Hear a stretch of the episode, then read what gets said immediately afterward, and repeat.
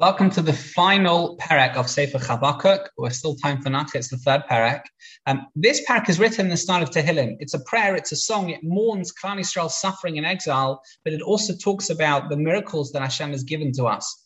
Uh, Chavakuk's tefillah is that Hashem should share us with kindness during the exile and in the war of Gog and Magog, as Rashi says in Posuk Aleph. He begs forgiveness for criticizing Hashem for not wiping out Bavel. He davens. He says, "Please allow Klal Yisrael to endure Golas." and exclude them when he deals with other nations harshly.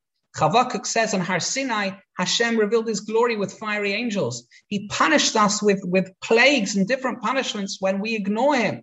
And Hashem destroyed eternal mountains. That's referring to powerful leaders to prove that he runs the world. He says throughout history, Hashem brings suffering on us when we sin, but rewards us when we are righteous, when we're righteous. And again, even more so, he rewards when we're righteous. The Gemara says, Midatova Maruba. The reward for mitzvahs is much greater than the punishment for sin. How so? Well, firstly, the punishment is not there as an end. It's just there to get us in line. Reward is an end. It's what we're here for. Not we're not doing it for the reward. That's the, the level of lolishma, the level of yira. But ava osa ms ms. That's what we want to go for, not wanting things for the reward, but of course we're here for it. Hashem wants to give us good.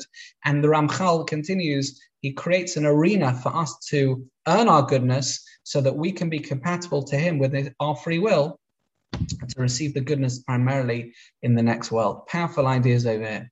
Um, Chavakuk says that in the battle of Gog and Magog, Hashem will confound enemies, cause them to strike one another, uh, and he says he's trembling at the thought of the torment we're going to going we're going to we're going to undergo or suffer in Golis. Even though other nations are going to unite against us, they'll be unsuccessful. Hashem will be a worthy match for their military prowess. Again, very powerful things that Chavakuk is feeling the depths of suffering of Klal Yisrael. Others have felt that as well. Daniel's going to feel that as well. Um, it's a hallmark of someone who's willing to put themselves out for Klal Yisrael, a prophet as great as Chavakuk.